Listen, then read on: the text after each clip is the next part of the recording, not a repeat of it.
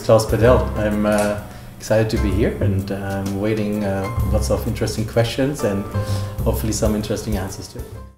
Well, Klaus, thank you so much for inviting me here in your, your space here, and, and uh, it's such an honor to sit with you. I'm such a huge fan of your work. Um, to start off, though, I'd love to talk about kind of um, your introduction to film music or to music in general, mm-hmm. and how did it start in your life, and what kind of what was the, the point where you're like moving towards film and television and all that stuff? I was kind of a very late starter. I uh, I um, I had like a first like tech startup. That's how I started my career in like mm-hmm. in the '80s. You know, when there was no startups. um, and then uh, I quickly realized after a few years, actually not that quickly, that it's not for me. I want to do the other side of, uh-huh. of things. And I always did music, and I was actually did more film than music. And I um, I just you know I found this uh, producer in Germany who who was in Mannheim who was you know, doing amazing amazing things. And then you know went on to like contact him and just say hey can I I don't know make coffee and just start yeah. I want to start over. Right. And that's how I, how it all started. And I was then you know at some point in his he had a recording studio and music production. Did film music he right. produced records. Chaka Khan was like the, the, the big thing. That's why I was like oh my gosh what's this guy doing in Germany? So I, I gotta see him and so for some reason he agreed that I could hang. Wow, that's awesome. yeah, I was completely stoked, and I um, yeah I um, took like a over you know the classic story overnight. Some composer got you know he was sick, so they needed to do commercial, and mm. I, I started at 10 p.m. and was finished at 6 a.m. and you know, and, and from then on, I got into the writing mode of the uh, wow. Because you had some uh, on your IMDb some early things like Peter Strohm, t- t- yes. Der Eisbär, kind of early German television. Exactly. Right. So those were just kind of you get, kind of getting a grasp of like writing to picture because you didn't. There was like every an episode here and there, right? Yeah, yeah. I mean, these are these are full. Um, I don't know exactly what the. I mean, I honestly don't remember. But no, I, back in Germany, for that actually, you know, seen from here, it doesn't matter. But mm-hmm. back in Germany, these were quite, uh, no, um, quite notable yeah. achievements. Yeah, I know, big, so big shows. But they were like uh, like Tatort in Germany means something. Uh, it's like right. I don't know, CS, not even CSI. It's like a ninety minute. Uh, it's a movie every yeah. every. It's movie of the week. Wow. But um, after a short while of, of doing this and. Um, having some you know challenges of being inspired there because mm. everyone was very may I say, so middle of the road happy. You know, mm. they were mm-hmm. happy with average stuff, and right, I want to right. do more. And it was actually difficult to do, but you know, give me two more days, I'll do it better. And, yeah, yeah. And um, so I always looked, of course, what has been doing, been done here. Right. Yeah. And I just went on uh, vacation on like a little trip to say, you know, I just want to see what's going on. I want to see the bands playing the clubs and the musicians I heard of. And, I went to, you know, to see uh, Bob Mintzer at the uh, Catalina, something like, you know, these kind of. That was, by the way, almost the only 10 days I had for the rest of my life to actually go and enjoy music. I know. Seriously, I mean, I haven't done so much. Uh, that one week, I remember that well because now I realize, my God, after 20 years. Yeah have to go back out and, and, and get inspired again. And, and right, yeah, it's, it's refreshing. It's such a big part of the process. And I know so many composers. I'll ask them. Uh, I was going to ask you at the end of it, but you know, what do you do on your pastime? They're like, I don't even remember the last vacation I took. Yeah, you know? so it just wraps into your life and becomes your life. Um, yeah. But growing up, did you have any kind of early inspirations of other musicians or other uh, composers or films that you gravitated towards and been like, oh, that speaks to me, kind of? That was so interesting. I mean very early on, I was very much into big band stuff. Mm-hmm. You know, I listened to. I mean, we had like the Sammy Nestico jazz arrangements. We played wow. with big band. That was the first time actually I hit America too. Was with the big band of our high school. and we played some malls, you know, in Chicago. That's kind uh-huh. of how it started. Wow. Well, we're like, oh my gosh, what's going on here? We are. I felt really out of place because you know, the uh, musical education back in Germany is when it comes to um, what they call entertainment music. Mm-hmm. Uh, they make you make a diff- They actually make a difference there between serious music and entertaining music. Okay, which is already so like concert pieces yeah, versus versus yeah. like you know movie music right. with, versus big band jazz and, yeah, and, and, rock pop. Uh, which tells you a lot about you know how, how hard it is to actually create something that because you only serious, get really uh, regarded and acknowledged if you you know pop stars are looked down uh-huh. and jazz doesn't exist really. I mean, no, it's not true, but you know, yeah. and many things have changed over the last two years. But right. when I was there, it was like really hard to uh, get anything, and uh, you know, in terms of acting and movies and and directing. It, you had to work long and hard to find one light at the end of the tunnel somewhere. Mm. Um, and again, I did a lot of stuff over there, and uh, I'm not saying I was like a, a, top player at the time, but yeah. I did a lot of stuff there, and um, and uh, and again, you had to do like ten things you like didn't believe in to get the chance to do one thing that meant something to you. Meant something. Yeah.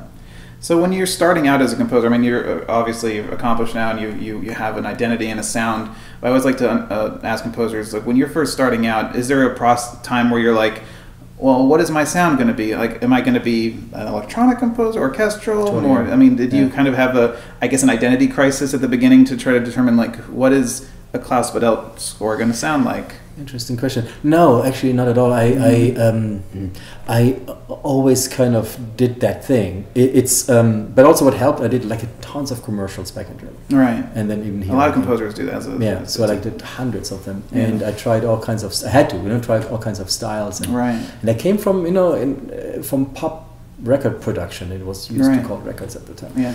Um, and and uh, produced them and and.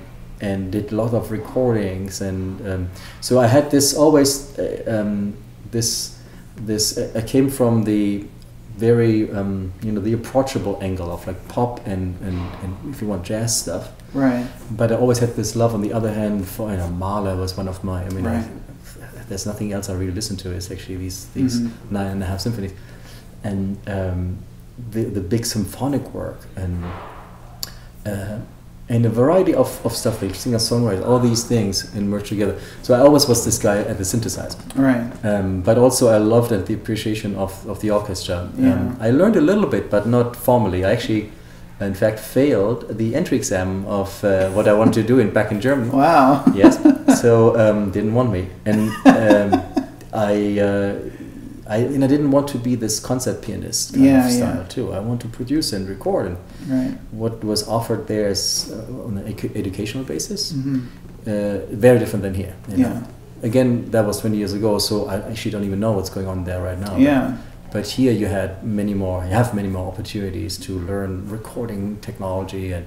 Right. and songwriting and jazz and pop and film music. Right, right. of course. So I mean, when you came to Los Angeles, I mean, it's such a I mean, it's such a bigger pool, a bigger pond than, than versus anywhere else in the world. Unimaginable. I know it's just it's overwhelming. When I moved out here, you know, it's just like what you know, you come from this little sheltered bubble, and then you're like here. So when you, I mean, you started, or you know, of course, you worked with Hans and Media Ventures and all that, but um, when you started getting those early works uh, as an additional composer, was that kind of, I mean, is that was that the only way to really learn Hollywood was through kind of that kind of method I, of working under? It was it was a dream come true. I mm-hmm. don't even uh, I would never complain. Um, yeah, this was more than I ever dreamt of. Besides, when I came here, um, you know, I got here literally on vacation just to check out musicians, and you know, I fell into a couple of places. Like one was Hans Zimmer's place. Uh, I had no idea you can't do that. Yeah. Um, and I just showed up, and they probably mixed me up because I had this like barely spoke English, uh-huh. and uh, they thought I must know him. I mean, he must know me. I don't uh, know something crazy. Just the German and Association or something. I don't know. For some reason, something something went wrong, and I got in. And I uh, was basically offered not a job, but like an internship. Mm-hmm. That's what I asked for. Yeah. And they want to keep me there. So uh, for me, it was like I didn't even know if I was actually able and capable of doing this. It's a very. It, it doesn't come easy. Um, yeah. To me the, the writing. It's it's hard work. Uh, not only work. It's like questioning. It's psychologically very difficult. Yeah. Uh, it's not like yeah, here I am. What can I do? yeah. Um, it's more the opposite. And um, to be able to s- just sit on the couch behind, uh, you know, I, I, had this with Marc Shaiman too uh, for a while. Right. Hans and uh, Michael Kamen uh, was, you know, um, I could work with. Um, definitely, definitely with Hans the most of the time, and, right. the composers. Uh, yeah uh, John Powell and uh, Harry Gregson Williams. I remember at the beginning. Yeah, you worked on The Hunger, I think, didn't you? Oh yes, yeah. exactly with Harry. Yes, yeah. Okay. And uh, I was, of course, the intern who was, you know, one of the many.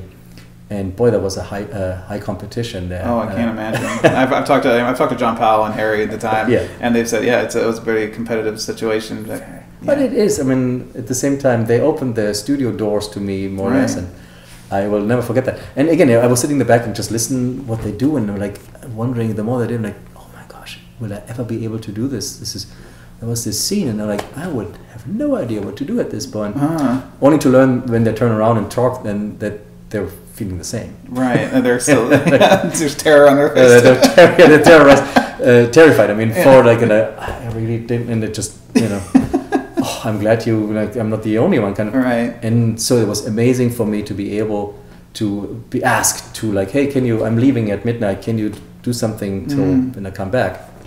Like, I really, sure, sure, sure. So this was uh, crazy. So Yeah. I, for me, it wasn't like I have to work under someone. Oh, for me, it was like the highest I could ever achieve. Yeah. And, then it went on from there. And you got to and collaborate with so many people. I think collaboration is such a key part Yeah. of music and everything. And you got to work with Hans and, Exactly. and Ramin and all these amazing Yeah, composers. And one of your early scores, which Hans I really loved, was um, uh, the Pledge, which you did for Sean Penn. Yeah. And um, I was always curious as it was, it's such a great film, and he doesn't direct that often, and he's an actor. What was it like working with a, I guess, a director who was also an actor, but he, he wasn't in the film; he was just behind the Yeah, camera. Um, oh my gosh, I, I had only ten days for that score or Wow. something like this. Was less than two weeks, and we were living off coffee and and, Yeah. and wine. You know. yeah, mixed together sometimes. Yes. yeah. um, and he was already mixing, dubbing the film in, Wow. in San Francisco. So he came at night, um, listened to the stuff, gave some notes, and then made sure he would go back to the hotel before the bar closed. Exaggerating, but Yeah, yeah. Uh, but uh, he was in such an inspiration. These guys Yeah. are an amazing inspiration. I mean, he probably doesn't still know who the guy was who was sitting in the console. That was me because it was such a blur. yeah, just Um, Washed, but yeah. but it was uh, with him was um, he you know he's a he's a kind of a film teacher if you want. He told me what the scene was about. And I'm like, oh, this is very different than my impression. Yeah. So I was just this young guy who like thought, oh, there's a love scene, score a love scene. He's like, no, this is not a love scene, but I see it. Okay, you know, yeah, so to um, kind of get the, the you learn reading between the lines and the Yeah. yeah. Yeah. And uh, and I'm just curious about that. I mean, you're talking about your approach, not just for uh, the pledge, but for any film. Uh, now that you've kind of mastered that, when you sit down and look at the film for the first time, or you look at the script, or whenever you're part of the process, what's like the first thing that I guess starts communicating to you as a as the storyteller? Do you look at the characters? Do you look at the maybe the cinematography, the plot? Like, what's kind of that pulls the first note out?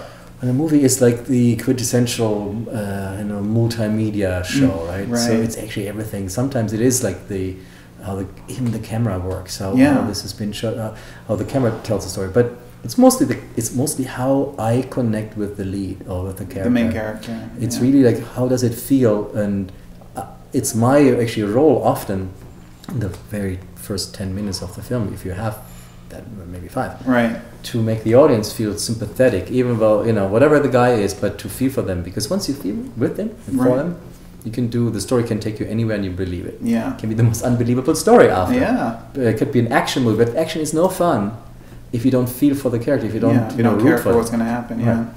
Uh, then I feel it's a cold action. I, I don't care then, and I think the audience, most of them, will feel the same. Right. And do you pull from when you're pulling emotion, and whether it's something a painful scene or a death scene, or even a happy, really you know crying happiness?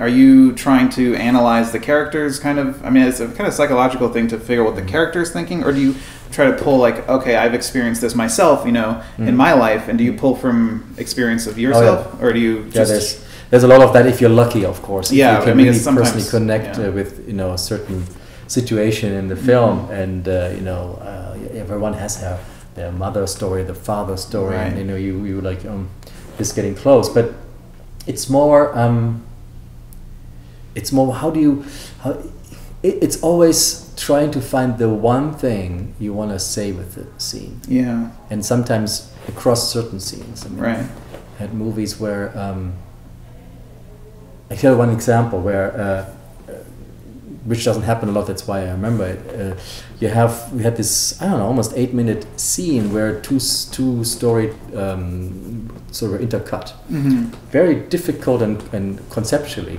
and I had no idea how to solve this until the editor of that film um, cut in the theme I had written and this which was like if you want gloss over the whole but tie it together Right. in a way i would have never honestly written it to picture because I, I, I would be too close right, so to step back some and then that would just under would just color everything, give it the Mm. right. Oh, this all makes sense now. thing. Right, right. Versus the you scoring the scene or even the Yeah. two, you know, or even the step back. So yeah. Which film was that? Do you um, remember? that was Ned Kelly. Oh wow, that's that's a, one of my favorite scores. Yeah. Thank you. Yeah, that, that's, but that, that that doesn't happen a lot. Yeah, I know. It's, it's a rare gem. yeah, but and it's a beautiful, beautiful film. I Yeah, and absolutely. no matter, I mean, I don't even touch. I don't have to touch it. It's beautiful. So Yeah. it's, uh, I'm not saying it because of music, but these are great opportunities. We were just talking about you know working with Sean Penn, um, another amazing director. That I mean, your, your career you've worked with so many amazing directors, but Werner Herzog is I think I mean one of my favorite directors. You know, inspiring me as a filmmaker. And I mean, you did Invincible with him, Rescue Dawn, Queen of the Desert. Um, how is what is Werner like as a director? I mean, he's such a big personality. I mean, he's one of the few directors where you see him speak and he's in front of the camera, he's acting, and Jack Reacher. He's you know, that's yeah, he's. He's a character. yeah. and he's always his own character in a way. Um, I remember Invincible was. I had so much respect for that guy, of course. Right? Yeah. I mean, uh, I actually was afraid of him. Oh yeah, I mean, he t- pointed a gun at his Exactly. another Klaus. Uh, another Klaus. He, he already killed yeah. another Klaus, so I didn't want to be the second one. Um, his, I remember Invincible watching it without any music, only he put some Beethoven in. Mm. And that was the first movie I ever cried without having any piece of music. I mean, like a temp, not even, not even a temp. There was nothing in it. Yeah, think. just the Um, just, just the movie. I was uh, in tears, and um, and it wasn't finished at all, and it was a Mhm. production sound, and you could hear people talk. It it would drag me in so much. And um, no, he was the opposite of what you would expect. really yeah. What I expected, at least. Uh-huh. Um, he was so respectful of the work. He would not interfere with details, but instead inspire you to a to get to a higher level. Oh, okay. He would just talk about I don't even know. I don't even know. He wouldn't say this needs to be there and there needs to be a change. That was all obvious. yeah. Uh, it it was more like offer me something, Mhm. and I offered him. Uh, I spotted it, and I said, I think it should. What do you think? He's Mhm. like, oh yeah, and then he would call um, and ask, hey, uh, I'm on the stage because I was still writing. I moved. I moved this like by three seconds. Is that okay with you? You don't have to ask me. That's the first one who ever would. Wow. Um, so no, uh, very respectful, and I think he can see this. E- Even sometimes he put the music up. I thought too loud, too prominent. yeah. You know, uh, I, I I- it was written more like uh, you know it should sneak on, uh, Right. should sneak in on you, and he uh, he used it as a piece of music. So this is where that, that's the only thing I ever thought like, hey, I'm I'm uh, honored, but Yeah. You could push it down a bit. Um, one of the, the my the scene that's you know st- sticks with me is the opening credits for Rescue Dawn, and that's Mm.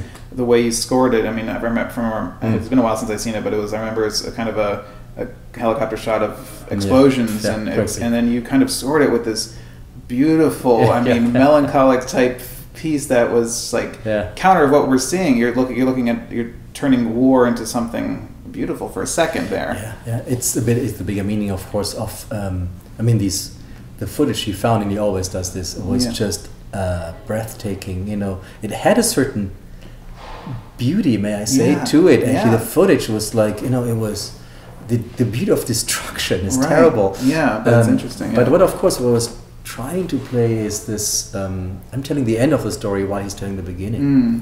I'm telling you where we're all going with this and what this means to hopefully us, but Right, definitely to right. the story and the character who's in there, who, you know, is this true story of this guy. Yeah, of course. He was actually researching the uh, Dieter Dengler uh, at the Yeah. time um, while I was doing Invincible. And uh, Dieter actually passed away at the time Wow. when we were dubbing. Um, um, so he, he uh, actually he did the documentary about him too. Yeah, he did. Yeah, yeah. And when I was reading his, I don't know, it was a treatment or something, it read. I thought like you can't make this up. Nobody would make this movie. It Yeah. sounds too contrived. Right. But this was all true of this guy who dreamt to be a pilot, and he saw this pilot's eye flying by, and Yeah. and then he was okay as a little boy, and then he was like, I'm gonna do it. Wow. He failed everything. Went to America, had this dream, and then the first flight he did, he was shot down. Yeah. And, and, and the story just keeps going on and on and on. Right. Possibilities one after another. So this is actually the the beauty of life, you know. yeah. And sometimes you have to, you don't get the opportunity every time. uh, But exactly. Yeah. and this, with Werner, you can try. And also, I try to uh, um, it's a, I think I love that collaboration so much because I can he pushes me definitely, but mm-hmm. I can mm-hmm. push him a little bit too. I can Which ask great, musical yeah. questions. I can say, hey, would you be open for this? It's a bit not what you probably would do expect or anything right yeah. like slightly slightly just push it this way and, right. and he's super open and then he says also like ah that doesn't work because i'm like okay i totally disagree but you know what when i look back a week later i'm like yeah he's totally right right it's a stupid idea but um, he um, he accepts more than i ever thought he would uh, yeah. being such a uh, as experienced filmmaker for you know has done so much. I mean, yeah, his entire career. And then the, the, the, recent one that he did a few years ago was Queen of the Desert, which what I don't know what happened to that movie. Did it, uh, did it never get distributed? I don't know. It was such a huge thing with Nicole Kidman and Robert Pattinson. I mean, it's a finished film, right? You scored it. Yeah, yeah, it's finished. It's yeah, beautiful film. I think it's a beautiful film. I had lots of opportunity also to record right. like beautiful, beautiful vocalists and, and instruments and yeah. a lot of research about uh, music of, of the era. Um, I worked on so many pictures which you don't know what happened to them. Yeah, it's so interesting. They don't deserve that um, for one or the other reason. Right. It's when when this kind of filmmaking um, clashes with, let's say, the distribution yeah. industry or whatnot. Right. Our business. Yeah. yeah. It's it's twofold, and you know, have to accept both. Yeah. And yeah. I've done mainstream movies a lot, and that's what they do, and then right. you get other things from the other. It's you know if you make movies today, I think you just have to accept it. Yeah, it's part of the just part of the, the, the yeah. craft. yeah. Well, I hope it gets released, or I hope your score gets released. I think it was released outside. I think it was released very. Um, I mean, it played at festivals and yeah. and I think limited distribution, but never got a U.S. release. So I don't even on the home video. What I love about Werner's also is is um, is I remember here there's this theater in Santa Monica, the Aero, mm-hmm. and yeah, um, they often have uh, filmmakers live on stage them in the film shows. And when Werner was there last time every now and then he does this. Uh, I forgot which movie they're showing. Fitzcarraldo or something. Mm-hmm. My most favorite film of all times, I think. And uh, he, the, the audience was not the hmm, nerdy uh, 50 plus uh, years old, you know, uh, melancholic. Oh, remember those movies? Yeah. No, these were all young and hungry filmmakers. Right. I mean, they were uh, in the 20s and teens. You know, yeah. most of them they were coming from film school, I in film school, you could see the audience, and those are his fans, and that is to me. That's he speaks to these, uh, to to these, to every age. It's pure filmmaking. Still. Yeah, it's not. Um, a, a, catalog, a back catalog. Right. Yeah. I mean, it's and he still he's such a powerful presence today. Even today, like his films, his yeah. documentary work is still yeah fantastic. Um, and just to go down the list of the, directors who worked, Kurt mm-hmm. Wimmer is another amazing. Oh, yeah. yeah. Kurt who did he did Equilibrium Ultraviolet with, and I always found those scores to be very interesting because Kurt's films are so. Uh, or at least those two films are so hyper stylized. I mean, totally. ridiculous, over the top stylized. uh, so when that, when you have a visual style like that that is coming at you and kind of overshadows everything to make it you know, does the score need to match it in, in terms of style, in terms of trying to be something like over top? No, it's just sometimes you you just play it straight. Um, mm-hmm. In this case, I uh, no, I actually played it very straight and very serious. I mean, Equilibrium was very yeah was very uh, uh, you know. Um, very uh, Third Reich was. yeah. uh, um, no, no, I think it yeah. I mean, if you want, it's exaggerated, but no, it didn't feel to be exaggerated. um, it felt like you know, it, it wants this kind of uh, yeah. bold statement of how they see themselves. You you, you slip right. into the bubble they, the oh, film creates. And uh, my gosh, uh, I love Kurt's Kurt's writing and his ideas, and he's actually he's an excellent filmmaker, and um, I hope he's going to do more directing too. Yeah, not just writing. Right. Yeah. Yeah. Yeah. He does. He does. He's yeah, writing and, and directing too. Um, again, another uh, more action guys you worked with was Richard Donner, John McTiernan, yeah. Wolfgang Petersen. Um, you know, with 16 blocks and Poseidon and Basic. For Poseidon, though, I'm very interested. It's such a, you know, the disaster film. You know, it's kind of a big genre. And when you think of ships and disasters, of course, you think of Titanic. And right. and so when you were making that film, what was the, I guess, the key to making something that would be entertaining? I guess to see people in peril, I guess, be an as form of entertainment. You know. Yeah. No, I mean we, we, one thing we said, I remember, was not to make a remake of it, but mm-hmm. you know, to define a new, you know, what we would do today. Right. Because there was a film, the Poseidon Adventure, yeah, the original, Adventure, yeah. but it's if you look at him, it's a very, yeah, very different vibe. Very, yeah. and um, uh, you know, it was always to find actually the individual characters which drive it. Mhm. And there was a whole cast, right? And each of them you know, parallel stories and they come together. Mhm. And uh, and basically, it was just you know, run, Yeah. run, run, run, run, run all the time. Right. Uh, and it's hard to actually keep the tension and keep the pace up uh, because you're running all the time. And the the film goes from like from start to Yeah, finish. that's like- and when the movie when they escape is when it ends. There's really just like like that. yeah, I, I try to find then these uh, transcendental moments, these these moments where I mean there was this underwater scene of a um, which you need these emotional uh, centerpieces, Yeah. and uh, and Wolfgang is is great at that. He enables you to do this. He actually puts this in, Right. and you just have to follow. Yeah. Another big uh, film of yours, of course, is Pirates of the Caribbean, and um, that movie came out from Disney based on a ride. No one knew it was going to be a success or anything, and right. I didn't even know the ride, to be honest. yeah, it was just this thing. Gore Verbinski, you know. Uh, so I, I spoke with Alan Silvestri, and he kind of talked me through it, and Mm. and how you know he.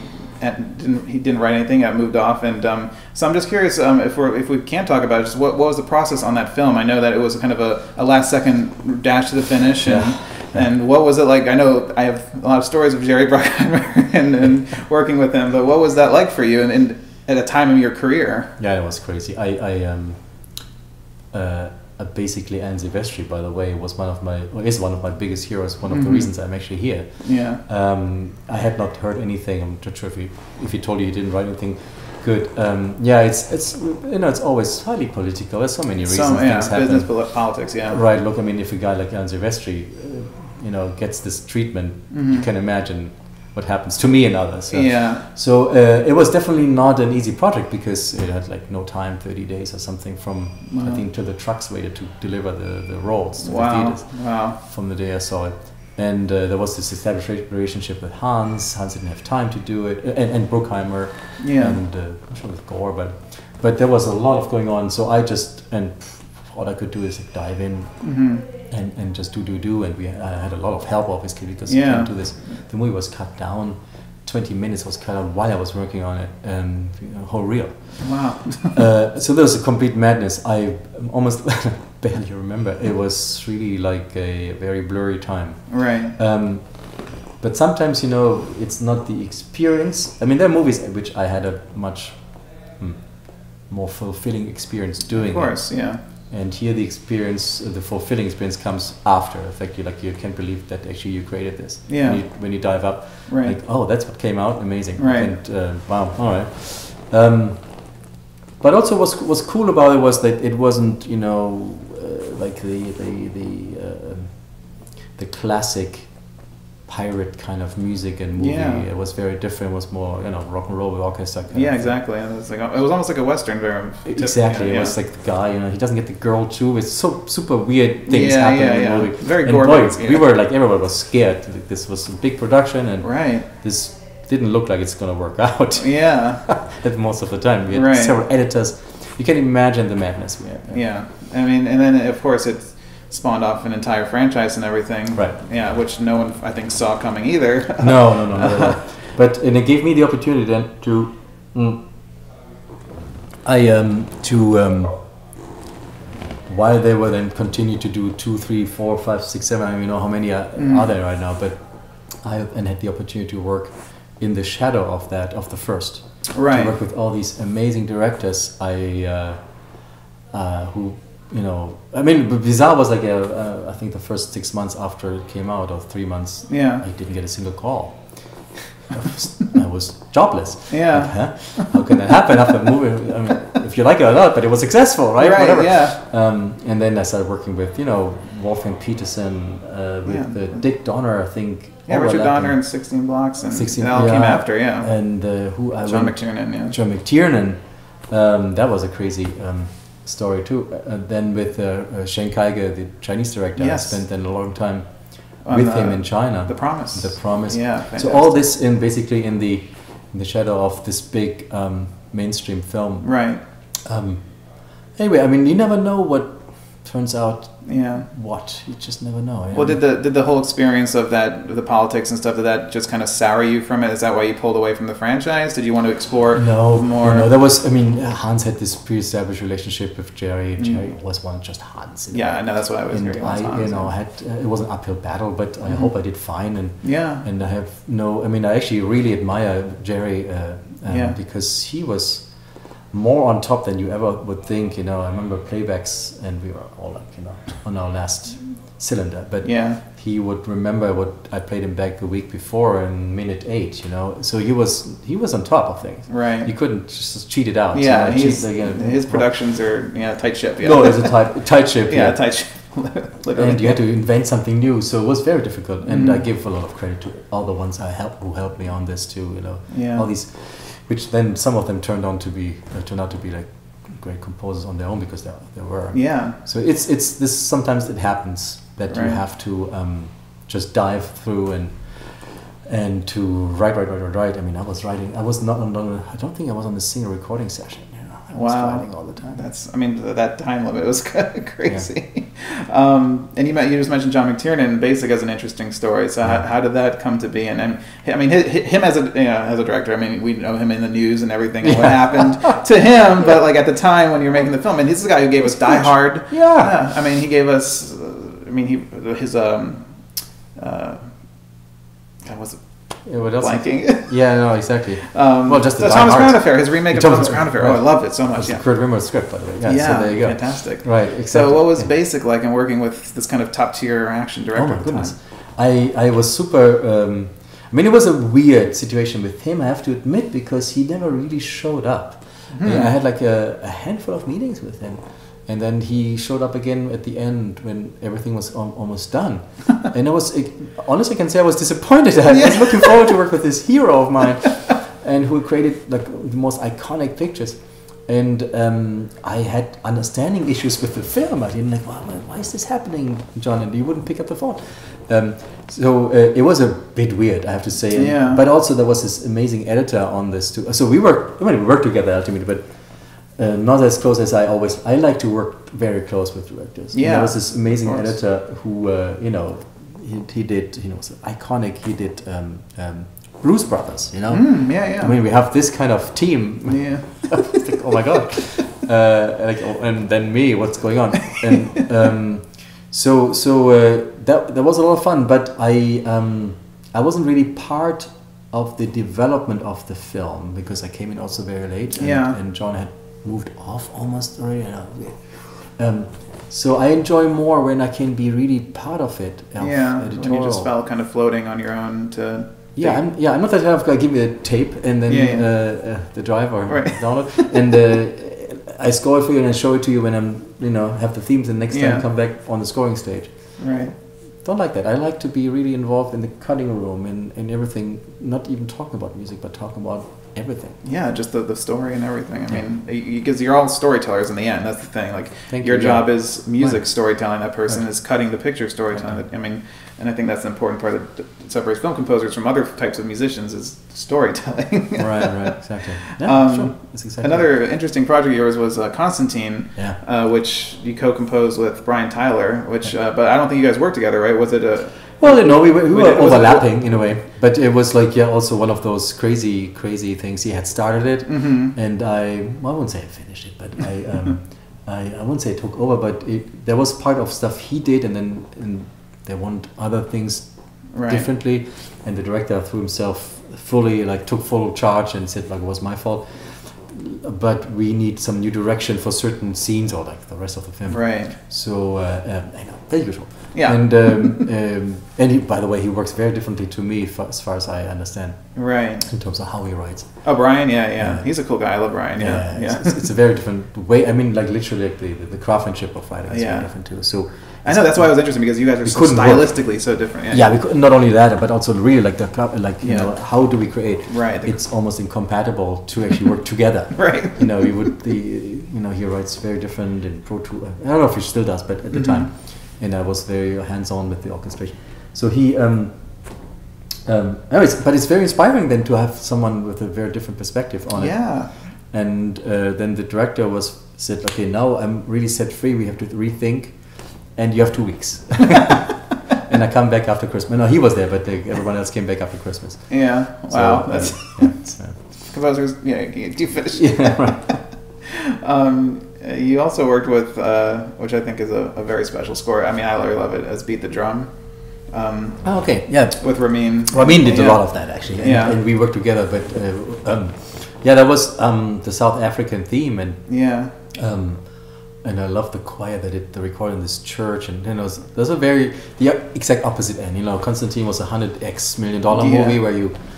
Um, right. you know, you see the visual effects develop in front of your eyes. Yeah. And there, it's the most inspiring in that film to me was, you know, one of the most inspiring was this, the beautiful songs they actually recorded on site similar yeah. to Thin Red Line. I had done this like right. you know, years before. And that's one of my favorite films. And you took mm-hmm. kind of the Melanesian chants and you kind of adapted it into the, the melodies of the fit, fabric of the score, right? Yeah. Is that what the idea was there? Exactly right. Yeah. Like make this like a song for orchestra and choir and. Mm.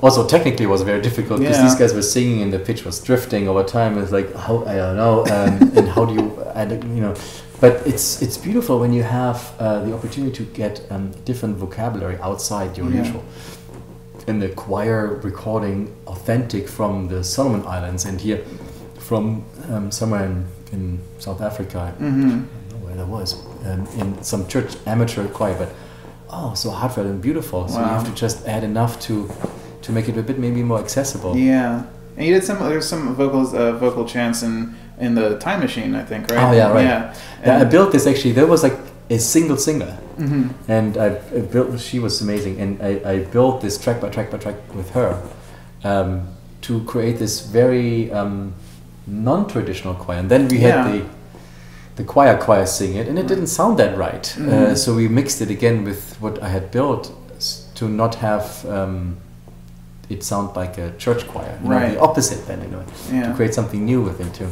And I love always when you have the opportunity again to have outside vocabulary like uh, instruments. You know, uh, in China, a lot. The China well, yeah, so the promise was such a. I mean, you, so you went over there and you did the whole score there in China. The whole score. I I spent not only writing the score, so the director sent me. You know, I wrote the first few. I had a couple of three weeks developing some themes mm-hmm. sitting at the lake in uh, Hangzhou. Uh, literally, I mean, my writing room, he put me up there. And then he came, listens, it's very nice, but I think I'll send you around China a little bit more to absorb. Wow. I'm like, okay, that's good criticism.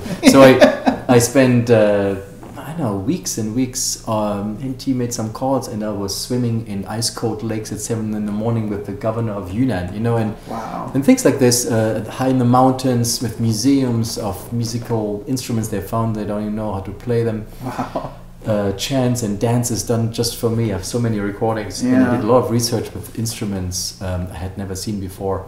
So that's when my love to China started. Um, that was almost, you know almost 15 years ago. I know, but I mean that that's to me that's like the epitome of what you do. I mean, you take another culture and you mm-hmm. translate it into music like that. I mean, that must have been such a rewarding, oh, I think, experience for you. Yeah. Yeah, that's beautiful. I, I, I think you can hear it in the, in the movie that also, you know, uh, Chen Kaige's um, personality. You just yeah. want to be as good as he is, uh, remotely. You know, he can never be as good as he is, but right. you want to rise to the occasion with him. Absolutely. And and you, I think you can hear the inspiration.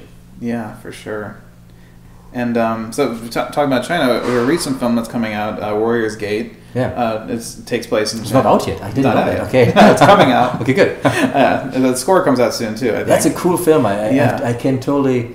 Great director, uh, young new guy, um, and uh, it's really cool because it has this kind of video game um, yeah, aesthetics. A, yeah, it's a video game about a, a, young kid who gets transported to, to China, yeah, right? A totally cool idea. I feel like why yeah. nobody else ever do it. Luc Besson, I think, did the story. Luc Besson did the story. Yeah, uh, wow, and it's really it's really done well. Um, the, the, the, the the characters really click. Mm-hmm. I think. Hopefully the audience is the same. and it was a lot of fun because also you could do two things at the same time. It yeah. was very electronic, very um, ethnic at the same time. Right. Lots of action, but also um, you know, like teenager romance, if you want, mm. between in the future or in some other world between two cultures. Like mm-hmm. you could do everything you want. Yeah. Um, and I think the movie was just a lot of fun, and that's also I love. You know, you yeah. can see I love mainstream stuff like that, which is right. really well done. And I think that one was very well done, and is very well done. And uh, and I love you know Werner Herzog and other you know you might think more substantial, but for me there's substance in all of these kind. Absolutely. I mean, I think your career has been so varied and different, especially. Um, I mean, like one of your one of my favorite scores is War of the Buttons. They did. Oh, thank the you. French oh, you know about it. Thank yeah, you. the, and then uh, the Prodigies. Uh, Oh, yeah, oh, yeah. a great action score. And then, Yeah. um, so yeah, but talking about that time of your career, I call it the kind of the Klaus French New Wave, where you. Yeah, I don't know. How did that happen? I how don't know. did you become this big kind of French composer for I French cinema? I, I, I remember I was on the plane once and I watched a French movie and I thought this was one of the best movies I've ever seen. hmm And I said, you know what? I want to do some French movies. And besides, I love Paris. I don't want to go as a tourist. Okay, I called some people and said, can Yeah. you help me introduce me to some people? And from then on, I went to France like for years, uh, every couple of weeks. Wow. To uh, uh, and um, and I ended up like having a baguette on my knees and no time to actually see anything in Paris. Yeah. But um, and I had the opportunity really to work with beautiful. There's a very different way of working with directors there. And Yeah. they have much more freedom if you want. I don't know. Well, Um, because that's where I think the auteur theory started. I think Yeah. f- France still holds the director as the prime visionary, and you know I- I- we did too in America in American New Wave, and I think just recently we have this surge in franchises and studio pictures, and where the producer kind of rose back up to like producers as the king, and the director is doing what the producer says. But Sure. it, so I think it probably was more freeing over there to see to work with creative visionaries like that. Yeah, and I got to do, uh, you know, it's uh, typecasting. So you Mhm. got, I got to do things which, for some reason, I wouldn't do here. I did comedies. Yeah. I mean, I did like Romantic iconic- comedies, yeah. iconic French comedies. Mhm. I, I mean, the, not uh, uh, properties like uh, Little Nick or Petit Nicolas, which Yeah. was like, like uh, you're asking me, I'm the German from Hollywood. You want me to do this Right. I mean, they have like you won't believe in the uh, in, Paris exhibitions about these books, and, Yeah. and it's one of the highest. And that was, um, anyway, I'm saying, of course I can do it. Yeah. Uh, that's not the point. It's just like, like oh, thank you for trusting me this, Yes. um, because there's so many who would probably be more have, Yeah. in the background of have, have shown it before. hmm So in this then enabled me to do you know comedies, and here you know it comes around like through New York and back. It's um, I just love not doing the same thing I did last time. Yeah. Do you ever? I mean, and you've done some different regions of France and China and America. Mm. Um, do you ever feel like an outsider? Like you, you feel like Always. you, like you don't belong? yeah. always, I'm always the outsider. Yeah. Um, and I'm here. I'm this German in uh, in Hollywood. So that's the Yeah. outside if you want. I'm Right. the I'm the Hollywood guy in, in France, and I had like trust me, I had meetings where they said, oh, "We don't like the American way of filmmaking." Like, Mm. all right, I might not be the right one.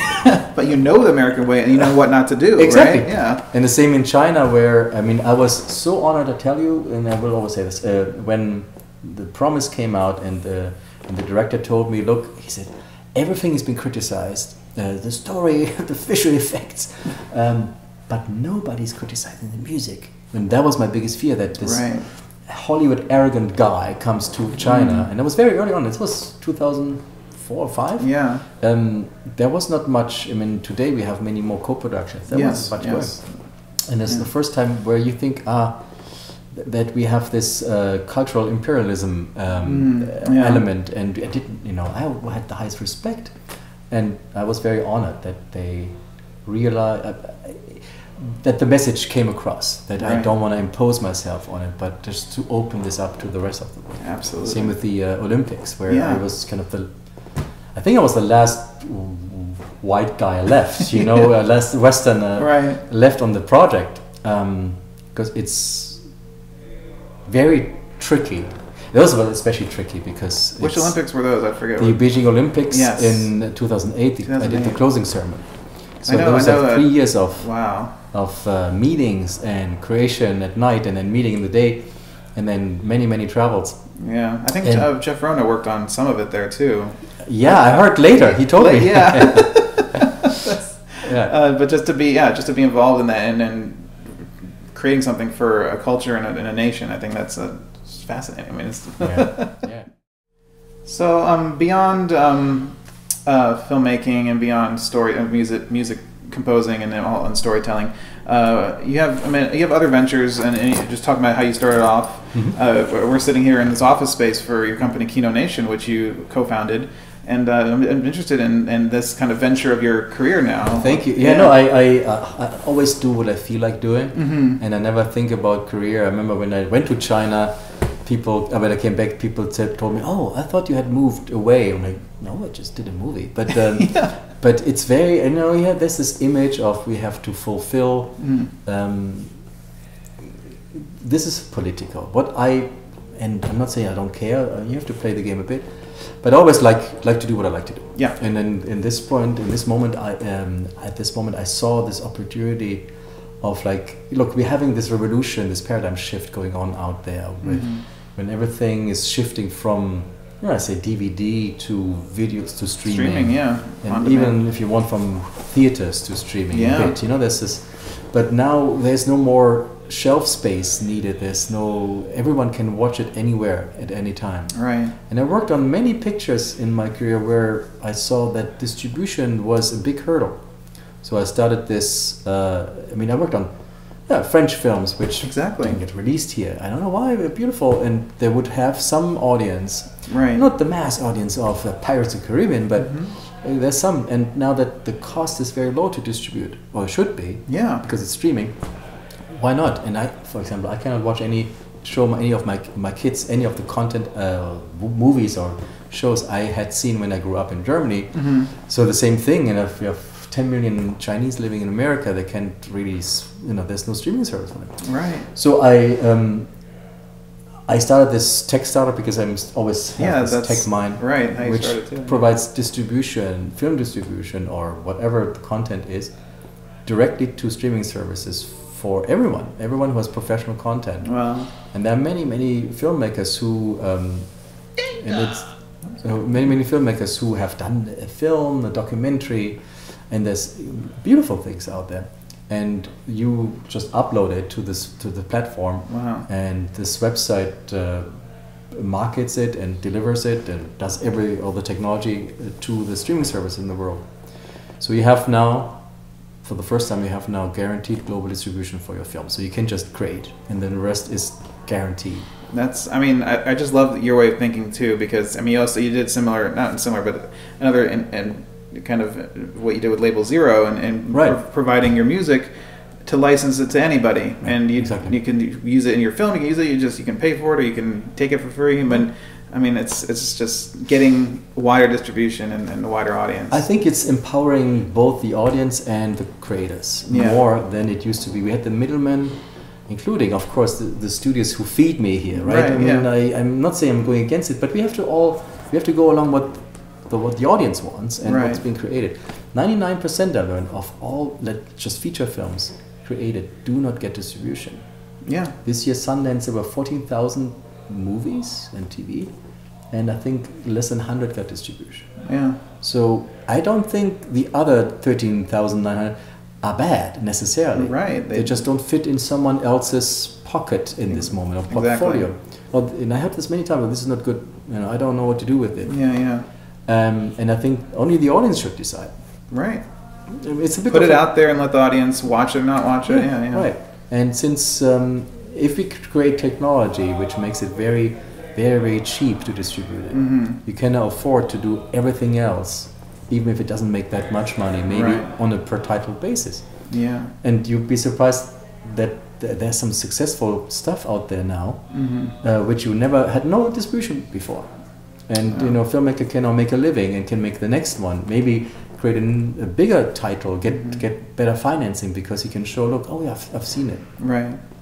And there's also um, lots of um, movies and other there's other titles like educational titles uh, there's uh, sports there's also um, these what we call the digital creators the digital uh, original creators mm-hmm. um, who this is a new type of filmmakers which i really support um, they you know used to call them youtubers we look yeah. down on them a bit from hollywood perspective right but these have billions of views and, and millions of fans i know and they create what we used to do tv shows yeah and and those need to get not only out from on YouTube, but need to go out everywhere in the world. Yeah, well, that's amazing. So that's what we do. That's fantastic. Yeah. So it's one of uh, you know what I do right now a lot, and then I always will write music, but yeah. uh, also did a lot of movies. And I think um, at this point in my career, it's time to like uh, take Yeah. a, a breather and um, and um, do.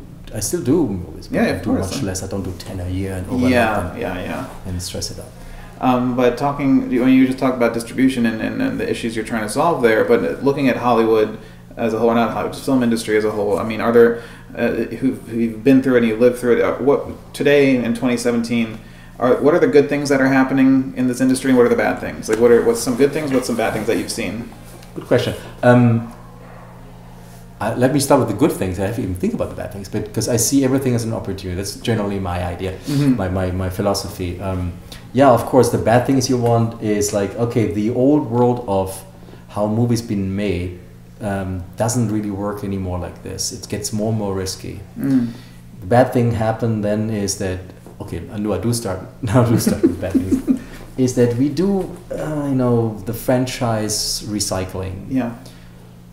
to me as a creator, obviously it's very boring. hmm May I say that? Uh, you know, to do another Batman beats Alien versus Predator Mhm. versus. I, I, it's not that interesting. I mean, yeah, for some reason there is an audience. Obviously, they wouldn't buy the tickets otherwise. Right.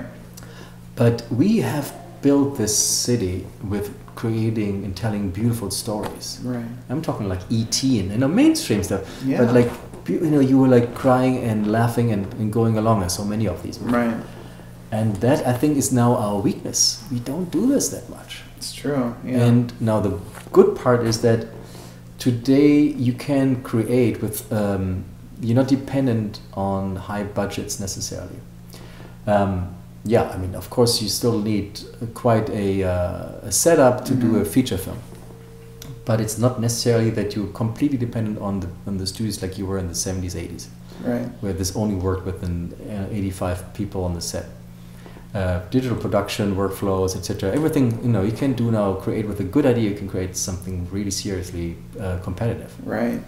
um, and that's the opportunity now uh, that filmmakers now have. Is I have a good idea. I think um, I can I have now much more control to get financing. I have Mhm. much more control to do production and much more control to get to an audience. You don't need the billboards on, on Santa Monica Boulevard Yeah. and the full page ads in these magazines. Right.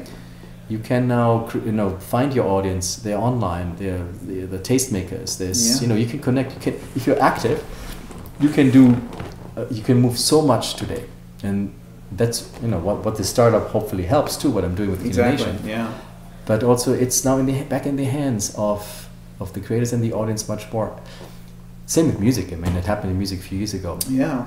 You can Sure. now record the pristine, top quality uh, no, albums and, and songs, and get them straight into iTunes and Spotify and whatnot. Exactly. If you build them with your audience.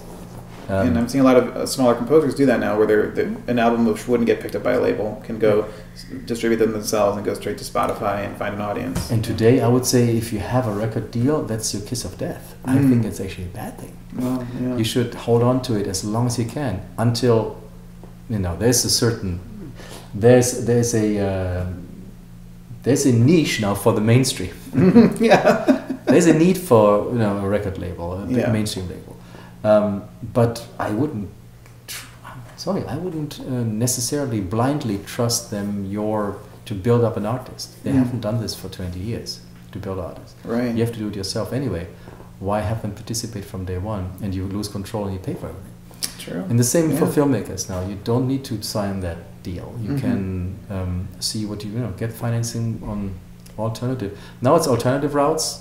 Uh, Very soon there will be the mainstream routes. Yeah.